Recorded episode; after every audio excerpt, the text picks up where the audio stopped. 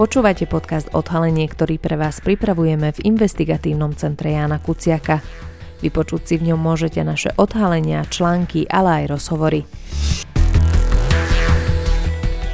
Dnes rozhovor o nelegálnom obchodovaní so vzácnými žabami. Nemecké orgány činné v trestnom konaní hovoria o žabej mafii pašerákov so slovenskou stopou. Medzinárodné dohovory o ochrane prírody sú totiž na pašerákov krátke. Ohrozené druhy jedovatých žiab pralesničiek sa dajú doviesť ľahko. Na dovozné certifikáty sa uvedie iný druh. Na prvý pohľad legálny dovoz, no pôvod žiab je nelegálny. Na takomto nelegálnom obchodovaní sa mala podielať aj jedna Slovenka a jej americký manžel. Napriek tomu, že ich prichytili príčine, vyhli sa pokute aj trestu. Aké sú pravidlá dovozu pralesničiek do Európy a aké veľké peniaze sa točia v tomto biznise? Moje meno je Karinko Vary Šojmoš a o téme sa budem rozprávať s mojim kolegom Tomášom Madleniakom. Článok vlastne začína popisom jednej dvojice, ktorú okrem toho, že tvoria pár spája aj spoločná záľuba chov maličkých juhoamerických žiab pralesničiek. Aj keď ide o veľmi netradičnú záľubu aj možno na prvý pohľad nám rovno napadne aj slovo pašeráctvo, predpokladám, že ak sa dodržiajú zákony, pravidlá chovu, človek má potrebné povolanie a podobne, tak ide o normálnu záležitosť, aj keď trošku asi extravagantnú, nie? Tak je to mierne extravagantná záľuba, celkom určite ale to je aj chov nejakého exotického, ja neviem, hmyzu, pavúkov, škorpiónov, hadov, korytnačiek a podobne. Žaby v tomto nie sú ničím nejakým spôsobom zvláštne alebo odlišné.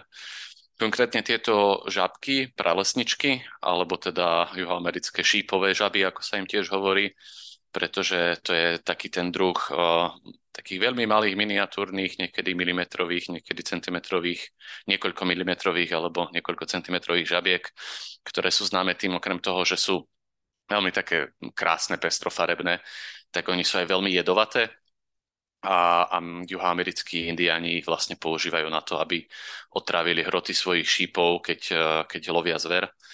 No tak uh, okrem toho, že sú akože jedovaté a tým pádom človek na to potrebuje možno aj nejaké extra povolenie, aby ich choval uh, a možno sa jeho susedia možno trochu báť, tak uh, nejde o nejakú zvláštnu záležitosť. Tých žáb uh, existuje veľké množstvo druhov, ktoré v Slovenčine všetky nazývame pralesničky. A niektoré z nich sú viacej vzácne, niektoré menej.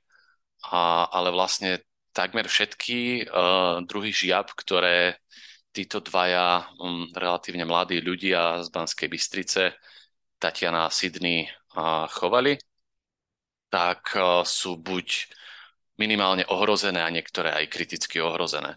Takže potom to podlieha nejakým prísnejším pravidlám, ale dá sa k väčšine z nich dostať aj úplne legálne. Asi prvým krokom je e, to, že ako sa dostanú tieto žaby do Európy, ako funguje dovoz týchto žiab, pretože asi predpokladám, že nestačí si len zabaliť tie žaby do kufra a vybrať sa smer Európa, ale asi to podlieha nejaké, nejakej regulácii. Pomerne veľa ľudí to tak robí, že tie žaby strčia do o, takých tých puzdier od filmu, čo si niektorí poslucháči možno pamätajú ešte, ak ich rodičia alebo oni sami používali foťak na film, tak tie filmy chodili, v tak, bývali, predávali sa v takých plastových puzdierkach. Tak to je taký úplne typický spôsob pašovania týchto živočíchov, že sa vlastne napchajú do týchto puzdierok po jednej, potom sa to niekde naprace do nejakého kufra a jednoducho sa to prevezie. Ale to je samozrejme ten nelegálny spôsob ktorým sa to ale od 70. rokov zhruba, kedy sa tieto žabky a ich chov stali dosť populárnymi v Severnej Amerike aj v Európe a v poslednej dobe aj v Ázii a na Blízkom východe, tak sa to dosť často takto robilo a dospelo to až do takého štádia, že tie žabky sa teda odchytávali vo voľnej prírode, kde boli pomerne rozšírené ešte v 70. rokoch, asi všetky ich druhy a poddruhy. No a aj toto nadmerné ich odchytávanie z voľnej prírody spolu s ďalšími, možno v súčasnosti ešte dôležitejšími efektmi, ako je klčovanie dažďových pralesov a používanie pesticídov a šírenie rôznych chorôb medzi tými žabami, ale prispelo aj toto k tomu, že už vo voľnej prírode ich čoraz menej. Niektoré čelia teda hrozbe vyhynutia, minimálne jeden druh už aj vyhynul. Mm, proti tomu sa niektorí ľudia, ktorí sa teda venujú ochrane životného prostredia v Južnej Amerike a v Centrálnej Amerike, snažia bojovať napríklad aj tým, že zakladajú legálne farmy na takéto žaby. A, a to funguje tak, že oni najprv dostanú od svojej lokálnej, treba z panamskej, alebo nikaragujskej, alebo uh, kolumbijskej vlády normálne povolenie odchytiť teda vo voľnej prírode zo pár tých žiab. To sú akože tí parents, teda rodičovský pár, ktoré teda odchytia vo voľnej prírode a z neho potom množia ďalšie a ďalšie žaby a už teda po pár generáciách, hej, už majú tých žiab pomerne veľa a môžu ich začať predávať do Severnej Ameriky, do Európy a do celého sveta. A vlastne my sme sa aj rozprávali s jedným takýmto človekom, ktorý, ktorý toto robí. A je to zaujímavé, lebo je to naozaj človek, ktorý má skutočne rád prírodu, snaží sa zachrániť uh, dažďové pralesy vo svojej krajine. A on verí, že tým, že zvyšuje ponuku legálne dostupných žiab, tak sa tým môže znížiť dopyt po tých nelegálne získavaných, teda odchytávaných z voľnej prírody. V súčasnosti je teda legálne minimálne do Európy dovážať iba také žaby, ktoré pochádzajú z takýchto fariem a teda nepochádzajú z voľnej prírody. No a to funguje potom tak, že ten človek potrebuje dostať najprv vývozné povolenie z tej krajiny, odkiaľ sa to vyváža a potom aj dovozné povolenie do svojej krajiny, ktoré v našom prípade na Slovensku udeluje ministerstvo, ministerstvo životného prostredia. A tým, že sme v Európskej únii, tak je tu ešte aj taká vedecká poradná skupina, čo je taký spoločný orgán Európskej únie, ktorý tiež neposudzuje konkrétne prípady, ale vydáva nejaké rozhodnutia, napríklad, že z tejto krajiny tento rok menej takéhoto druhu, alebo z tejto konkrétnej žabej farmy nedovážame vôbec, lebo samozrejme sa to stáva, že niektorí tí ľudia si založia nejakú akože údajne žabiu farmu, z ktorej akože údajne vyvážajú teda legálne v zajatí odchované žabky, ale v skutočnosti sú to proste žaby e, nachytané niekde vo voľnej prírode, lebo je to pre nich jednoducho lacnejšie, o mnoho lacnejšie, než reálne prevádzkovať nejakú farmu. Spomínaš tie povolanie. Mala táto dvojica nejaké takéto povolanie a na čo to presne vlastne potrebovali? Mali nejakú kovnú stanicu alebo farmu?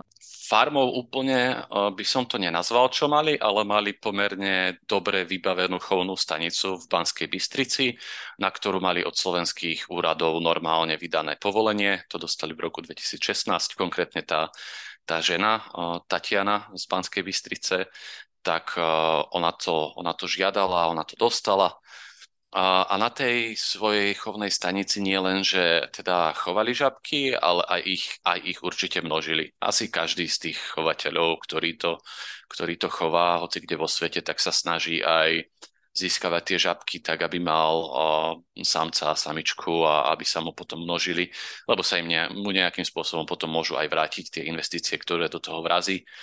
A my teda sme zistili, že a, táto, táto dvojica mala tú chovnú stanicu na naozaj pomerne vysokej technickej úrovni. Mm, inšpektor z, zo slovenskej potravinárnej a veterinárnej správy, ktorý tam raz za rok alebo raz za dva roky chodieva na, na kontrolu, tak nám vravel, že že naozaj videl, že to je na vysokej úrovni. Tie žabky proste potrebujú nejakú konkrétnu teplotu, nejakú konkrétnu vlhkosť a oni tam mali naozaj nejaké čidlá, senzory, ktoré to non-stop eh, kontrolovali a keď náhodou proste teplota klesla alebo vystúpila alebo vlhkosť, tak hneď im cinkla nejaké upozornenie na mobile, takže vedeli, že sa niečo deje. Čiže z tohto pohľadu to bolo, to bolo vlastne všetko v pohode. No a tie, tie dovozné povolenia, áno, oni konkrétne získali, a teraz dúfam, že nepoviem úplne zlé čísla, lebo nemám ich pred sebou napísané, ale na, nájdú ich poslucháči keď tak v článku, ale myslím, že dostali na 500 pralesničiek drobných dovozné povolenie. To je spomedzi tých pralesničiek asi taký najbežnejšie chovaný druh.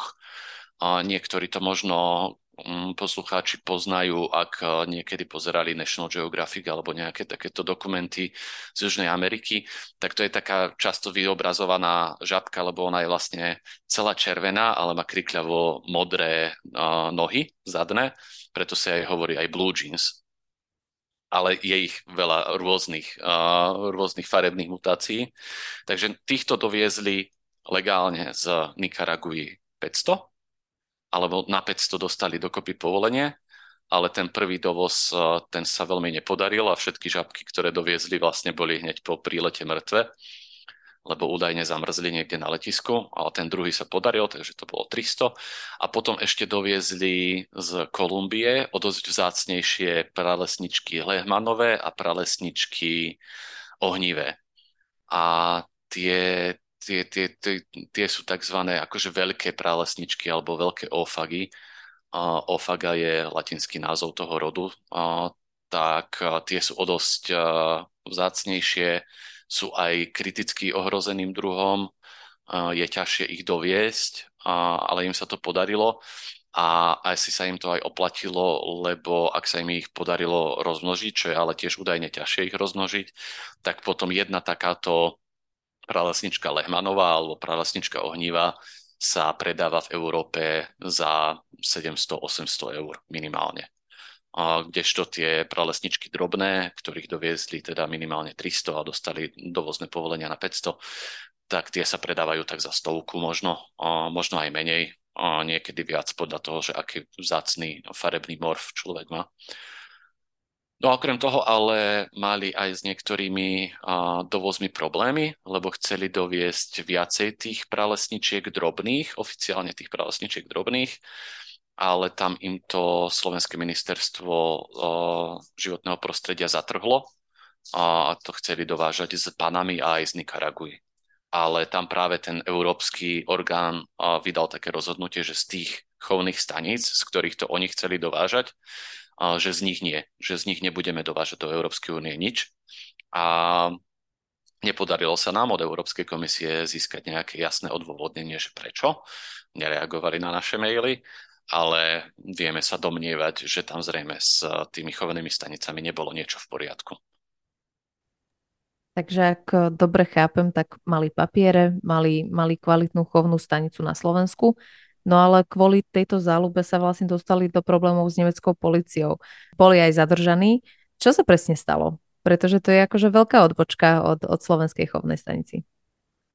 Áno, ono už vlastne preto som začal hovoriť o tých uh, zamietnutých dovozoch, lebo to už ako keby naznačuje, že tam niečo nemuselo byť úplne v súlade s uh, kostolným poriadkom, ako sa hovorí u nás na Orave.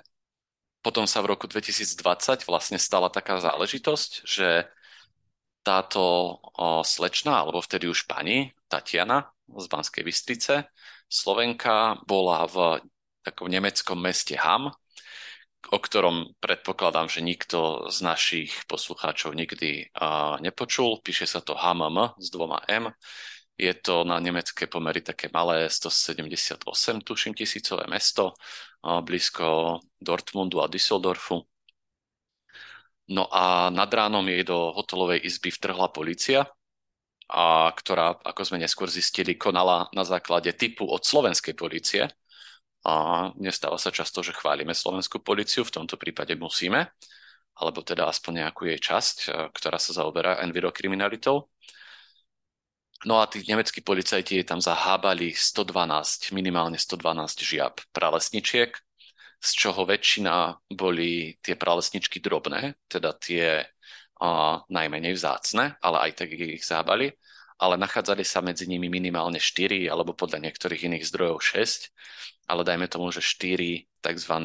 pralesničky Vicenteové, o ktorých som doteraz nehovoril, pretože napriek tomu, že ide o akože pomerne medzi chovateľmi cenenú žabu, tak do Európy sa nikdy legálne nedostali. A zrejme ich niekedy niekto doviezol a domnievame sa, že to môže byť aj prípad, prípad týchto dvoch ľudí, ale nikdy na to nikto nemal legálne papiere. Ide o viac ohrozený druh, než je tá pralesnička drobná a tým, že v Európe sa, do Európy sa legálne nedováža, jej dovoz do Európy v podstate ako keby zastavený, tak na európskom čiernom trhu sa jej hodnota jednej takejto žaby údajne pohybuje až na úrovni niekde okolo 3000 eur za jeden kus. No a s týmito žabami vlastne a túto Slovenku Tatianu chytili nemeckí policajti a to bol pre ňu celkom veľký problém a potom aj pre jej manžela, pretože sa začalo aj trestné stíhanie a nemecké úrady sa vlastne domnievajú, že boli súčasťou nejakej skupiny, ktorá nelegálne dovážala do Nemecka, do Európskej únie vlastne žaby, ktoré tu nemajú čo hľadať. Naše zdroje z prostredia Nemeckého colného vyšetrovacieho úradu hovoria priamo o žabej mafii, čo znie ale dosť drsne. Z čoho vychádzajú? Prečo, prečo hovoria o mafii? Tam si, ja by som si napríklad úplne netrúfol hovoriť o mafii, ale tak keď to povedia Nemci, tak ja to rád zacitujem. A o mafii sa dá hovoriť, ak je to nejaká organizovaná skupina. Mm, tu na ťažko určiť, či tento čin, ktorý bol pravdepodobne spáchaný, splňa zo slovenského pohľadu právneho tie, tie znaky organizovanej zločineckej skupiny, ale vieme, že tá, do toho celého boli zapojení minimálne štyria ľudia. A to je teda dvojica z Banskej Bystrice, Slovenka Tatiana a Američan Sydney. A potom mali minimálne dvoch komplicov v Nemecku, ktorí im pomáhali s vybavovaním falošných papierov pre tie žaby, ktoré mali a aj s nejakými procesmi na colnici. O akom veľkom biznise hovoríme? Koľko, koľko miliónov alebo koľko tisíc, sto tisíc eur sa točilo v tomto biznise? To je veľmi ťažké odhadnúť, pretože ten predpoklad nemeckých vyšetrovateľov, že ako to celé prebiehalo je, že slovenské duo získalo dovozné povolenia na pralesničky drobné, ale pralesničky drobné a pralesničky Vicenteho sa na seba veľmi podobajú. Takže ten predpoklad je, že oni dostali dovozné povolenia na jeden druh, ale reálne v tých krabiciach v lietadle, ktoré to doviezlo, bol iný druh. A my nevieme ani len odhadnúť a o, títo dvaja, ani ich komplici nám to tiež určite nepovedia, koľko z tých 300 napríklad pralesničiek, ktoré doviezli, boli reálne pralesničky drobné a koľko z nich boli pralesničky Vicenteho. Lebo teoreticky tam mohli, mohli byť prepašované teoreticky možno, ja neviem, 4 alebo 8 žiab, také, aké tam nemali byť a mohli to byť všetky. Takže ten odhad nemeckých vyšetrovateľov je veľmi široký a hovoria, že sa to mohlo pohybovať niekde v rozmedzi od 180 tisíc do 2 miliónov eur. A ako vlastne vypadalo to vyšetrovanie? Aký, aký výsledok mal toto vyšetrovanie vôbec, ak malo nejaké? No to je tá, tá najsmutnejšia časť celého príbehu, pretože, pretože napriek tomu, že napríklad aj nemeckí vyšetrovateľia majú silné slova a hovoria o žabej mafii, tak potom, ako sa niekedy hovorí, skutek utek, tých nemeckí komplici, ktorí de facto Nemci hovoria, že falšovali uh, nejaké, nejaké dokumenty. Asi to neboli úplne úradné listiny, ale falšovali niečo, nejaké, nejaké dokumenty. A boli teda údajne súčasťou skupiny, ktorá možno na to mohla zarobiť až milióny. Tak nakoniec to skončilo tak, že nemecký prokurátor s nimi uzavrel nejakú dohodu a oni zaplatili pokutu po 1500 eur. A tým pádom je to pre nich vlastne vybavené. To slovenské alebo slovensko-americké duo Tatianu a Sydneyho, tak tých chceli ďalej vyšetrovať, ale vlastne aj toto vyšetrovanie pozastavili vzhľadom na to, že sa im nedarí nejakým spôsobom to slovensko-americké duo skontaktovať, zastihnúť, doručiť im možno nejakú poštu, nič. A to z toho dôvodu, že oni sa medzičasom presťahovali do Texasu. A presťahovať sa do Texasu úplne bez problémov mohli vďaka tomu, že na začiatku som teda slovenskú policiu pochválil, že vďaka jej práci sa vlastne samotná tá razia mohla uskutočniť. Ale následne, keď sa Tatiana vrátila na Slovensko, ju teda v Hame zadržali v roku 2020, zhabali jej žaby, vypočuli ju, ale potom ju teda pustili, lebo asi to teda nebolo na nejaké na nejakú väzbu alebo niečo podobné. Tak ona sa vrátila na Slovensko a v tom momente by človek čakal, že slovenská policia tiež začne konať. Vieme, že boli v kontakte s nemeckými orgánmi. No ale vtedy ešte úplne nebola sformovaná Enviro policia na Slovensku a tí Enviro policajti, ktorí sedia v Bratislave, tak tí nemali právomoc e, zasiahnuť v Banskej Bystrici a spadlo to vlastne na plecia bansko-bystrických policajtov a bansko-bystrického prokurátora. A teraz my máme uh, zdroje, ktoré nám hovoria uh, pod zárukou prísnej anonymity samozrejme, ale z prostredia orgánov činných v trestnom konaní, že bansko-bystrickí policajti jednoducho na to kašľali že nevideli dôvod, prečo by sa kvôli akože pár nejakým žabám mali obťažovať spraviť nejakú domovú prehliadku. Čo je pomerne smutné, a takou výhovorkou ešte, ktorá vtedy celkom asi fungovala, bolo to, že hovoríme o roku 2020, marec, to akurát teda sa naplno rozbiehala pandémia COVID-19 a Tatiana tým, že sa vrátila teda z Nemecka, tak vtedy už tuším bola aj karanténa, takže ona bola v karanténe po návrate zo zahraničia, takže jednoducho, že vraj sa báli a, a, nešli proste spraviť tú domovú prehliadku. Polícia nám dnes tvrdí, alebo teda hovorkyňa policajného zboru, a, prezidia policajného zboru nám, nám napísala, že vraj sa krajskí policajti z Banskej Bystrice v skutočnosti aj snažili dostať povolenie na tú prehliadku, ale údajne im, ho, im ju nedal prokurátor, ktorý údajne tiež mal rovnaký prístup, že mu asi nejaké žaby boli ukradnuté. Takže Tatiana a Sydney, alebo toto bansko-bystrické duo, teda v pohode mohlo pokračovať vo svojej činnosti. My sme dokázali zistiť, že aj po tom, čo je Nemci teda zadržali tie žaby, tých 112 žiab, tak ešte stále na 100% mala v tej Banskej Bystrici nejaké ďalšie žaby a dnes už viem povedať na 100% alebo na, na, na 90%, ak sa spoliahnem na pravdovravnosť e, jedného zdroja zo Švajčiarska, že mala aj žaby, ktoré nemala mať. A to sú tie pralesničky Vicenteho. Čiže keby tam tí policajti slovenskí vtedy nabehli, tak aj oni by jej určite zhabali, alebo takmer určite zhabali taktiež aj nelegálne držané žaby.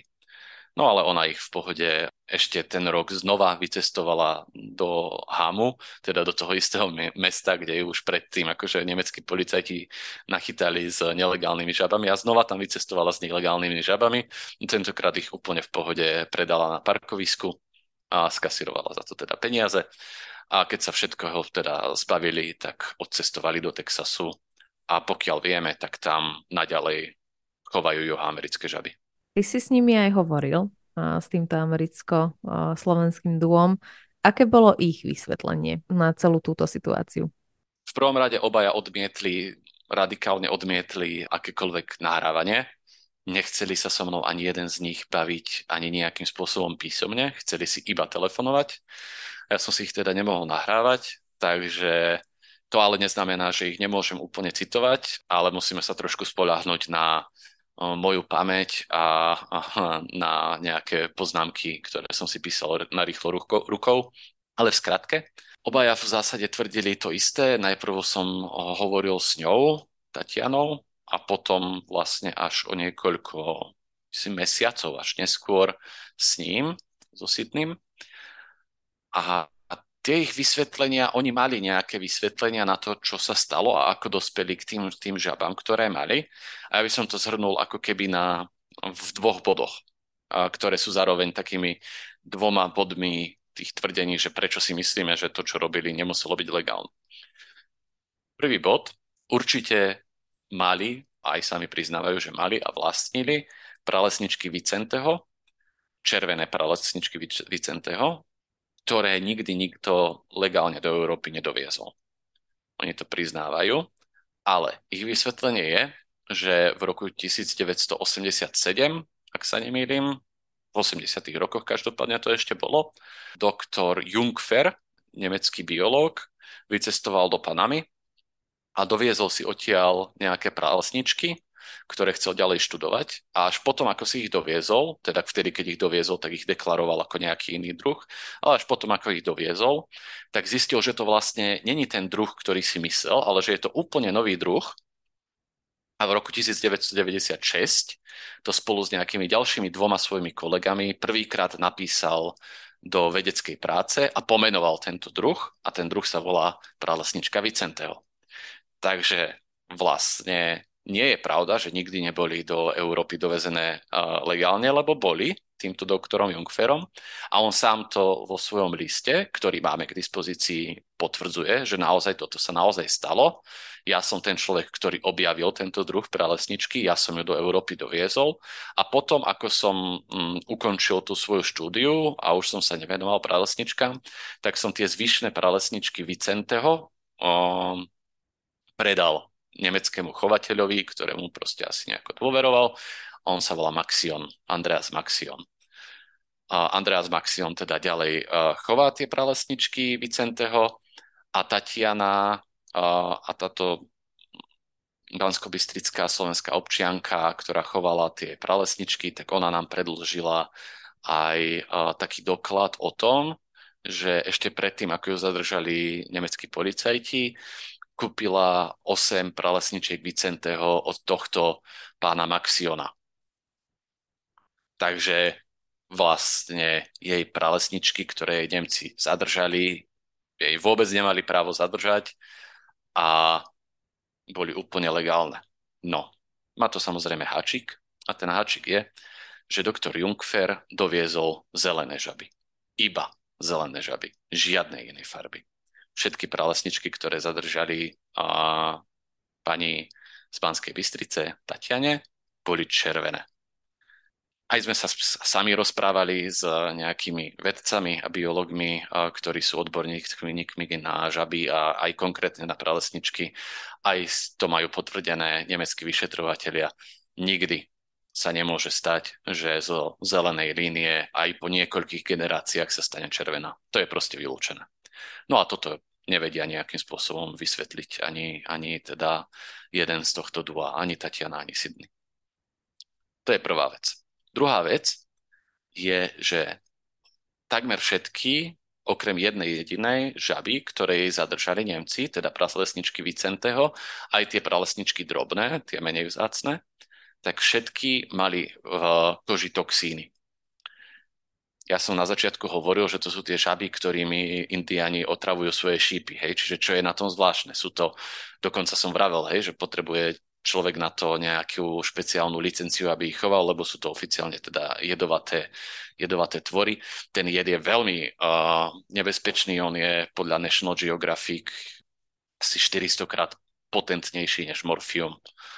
Takže nebezpečný jed. Čo je na tom zvláštne, že jej pralesničky boli jedovaté. Zvláštne na tom je to, že jedovaté sú iba pralesničky, ktoré žijú vo voľnej prírode. Všetky pralesničky, všetkých druhov a všetkých poddruhov vždy, keď sú chované v zajati, a tak ten jed strácajú. Ešte aj keď človek odchytí pralesničku priamo v pralese a dostatočne dlho ju chová v zajati, tak aj tá pralesnička stratí jed. Tá najpravdepodobnejšia verzia, ono to není úplne na úplne, úplne 100% potvrdené, že ako si vytvárajú ten jed, ale v podstate prijatý vedecký konsenzus je, že ten jed sa im vytvára z toho, že oni v, tom, v tých juhoamerických dažďových pralesoch žerú ten lokálny hmyz, ktorý proste obsahuje nejaké látky a z tých látok sa im v koži vytvárajú toxíny. Takže keď ich človek chová v, zajatí a krmí ich proste čímkoľvek, nejakými vinnými muškami sa krmia alebo ovocím a podobne, tak není možné, aby si tá pralesnička vytvorila jed. Rozprávali sme sa opäť aj s nejakými vedcami a skúsenými chovateľmi. Není to možné. Jeden taký skúsený chovateľ z Pražskej zoo nám doslova povedal, že jediný spôsob, ako by človek mohol mať v Európe jedovatú pralesničku by bol, že by si nechával z Južnej Ameriky posielať proste a, v divočine odchytený hmyz a tým by tú pralesničku krmil. A to, to proste nie je reálne.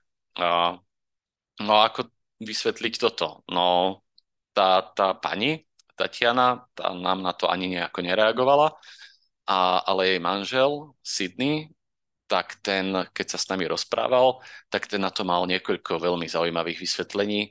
Najprv mi povedal, že on je expert na pralesničky, asi najväčší na svete a každý jeden vedec alebo expert, ktorý sa pralesničkami zaoberá a ktorý tvrdí, že pralesničky strácajú jed, tak nevie, o čom hovorí. Keď som sa ho pýtal, že, že ako je potom možné, že ostatným chovateľom pralesničky stratili jed a iba tie jeho boli jedovaté, tak mi povedal vlastne, že zmenil úplne tú, tú, tú teóriu a že, že no, ale on tie svoje pralesničky, na rozdiel od ostatných chovateľov, krmil divokým hmyzom, a, a to konkrétne čiernymi vožkami, ktorých žije okolo Be- Banskej Bystrice veľa.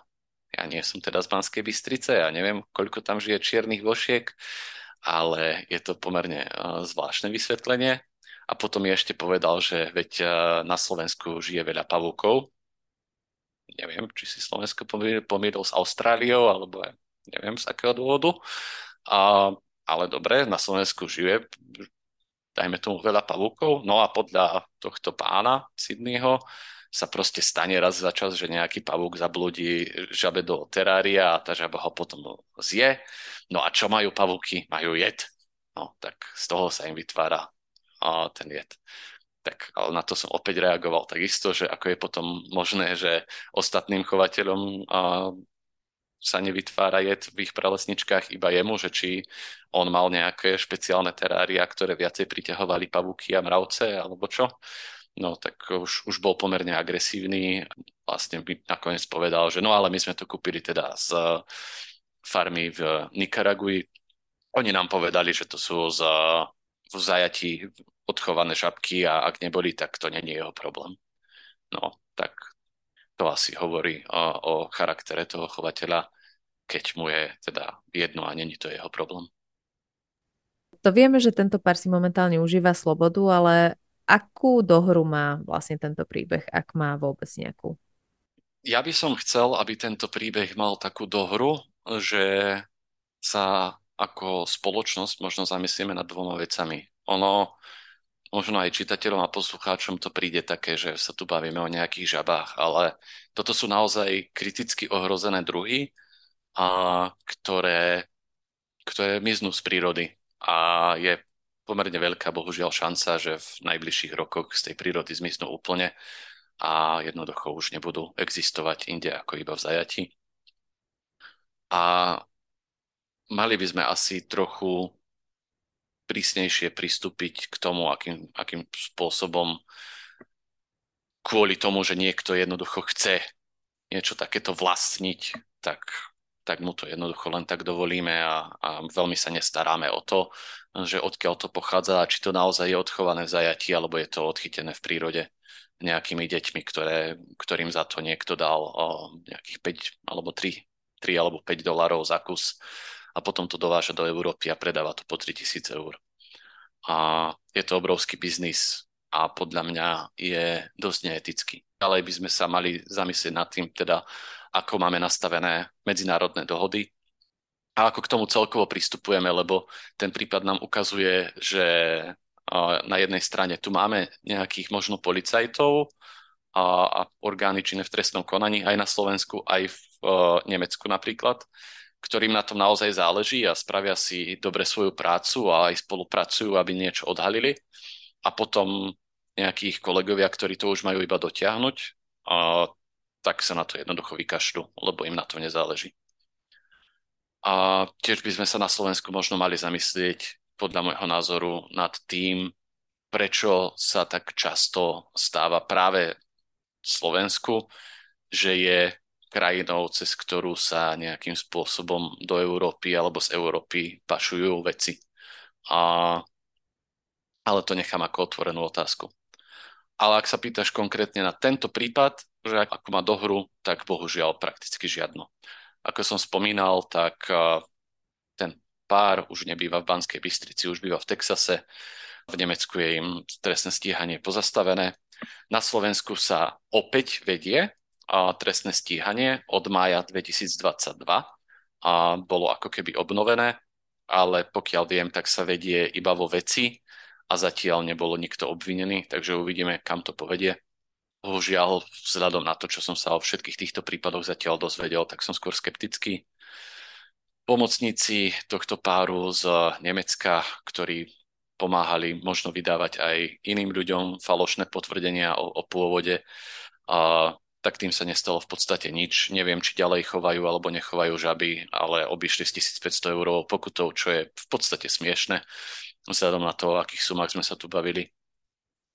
Mňa veľmi zaujímalo, ako skončili tie ostatné žabky, lebo vieme, že Tatiana teda, alebo že tento bansko pár spoločne doviezol stovky žiab a vieme na 100% iba ako skončilo 112 z nich, ktoré zhábali Nemci. A kde skončili tie ostatné? Vieme, vieme že čas z nich e, predali možno už predtým, ale my sme pátrali potom, že či nejaké žaby teda zostali v Banskej Bystrici a zistili sme, že áno, ale iba na nejaký čas. A potom, medzičasom sme si všimli, že vo Švajčiarsku vyšla taká tlačová správa, ktorú vydala tamojšia nejaká colná inšpekcia alebo colný vyšetrovací úrad, a, a ktorá hovorila o tom, že aj vo Švajčiarsku zatkli nejakého človeka, ktorému zadržali neviem koľko žiab a že v tom prípade figurujú aj osoby známe orgánom činným v trestnom konaní v Nemecku a na Slovensku a v ďalších krajinách. Čo nám bolo teda podozrivé a postupne sa nám podarilo nejakým spôsobom dopracovať sa k tomu, kto by teoreticky mohol byť týmto človekom, ktorému švajčiarske úrady zadržali nejaké, nejaké žaby. A ja som sa mu skúsil ozvať cez, cez Facebook a odpísal mi. A zistil som, práve to, že áno, on sa mi priznal s tým, že áno, je to pravda, švajčiarske úrady mi zadržali nejaké, nejaké žaby z neho, takže sa za to celkom hambí mimochodom. A, ale tvrdil, že on nevedel o tom, že sú nelegálne tie žaby, ktoré má, pretože ich kúpil od uh, Slovenky Tatiany a od Američana Sydneyho, uh, ktorí majú chovnú stanicu povolenú v Banskej Bystrici na Slovensku a zaplatil im. Oni mu tie žaby doniesli do nemeckého mesta Ham a v roku 2020, potom, čo bola táto Slovenka Nemcami zadržaná, čiže o 4 mesiace neskôr znova tam cestovala a odovzdala mu tie žaby a boli to pralesničky Vicenteho. 4. A takže aspoň vieme, že tie zvyšné, a pokiaľ to boli naozaj všetky pralesničky Vicenteho, tak by mali byť zrejme v poriadku. Aspoň dúfam, že švajčiarske úrady po tom, čo tie žaby zadržali, tak ich dali nejakej zoo alebo niekomu, kto sa o ne vie postarať. Na 100% ale neviem. A, a vlastne aj tento prípad ukazuje takú všeobecne vlažnosť tých úradov, ktoré si spravia tlačovú správu a tvária sa bombasticky. Áno, zadržali sme pašeráka, ktorý to chcel ďalej predávať po celej Európe a mimo Európu cez internet a zadržali sme mu neviem koľko žiab a hrozí mu údajne pokuta vyše 40 tisíc frankov a väzenie až na 5 rokov. No ale podľa našich uh, zdrojov to skončilo tak, že tiež dostali iba pokutu nejakých 5 tisíc eur.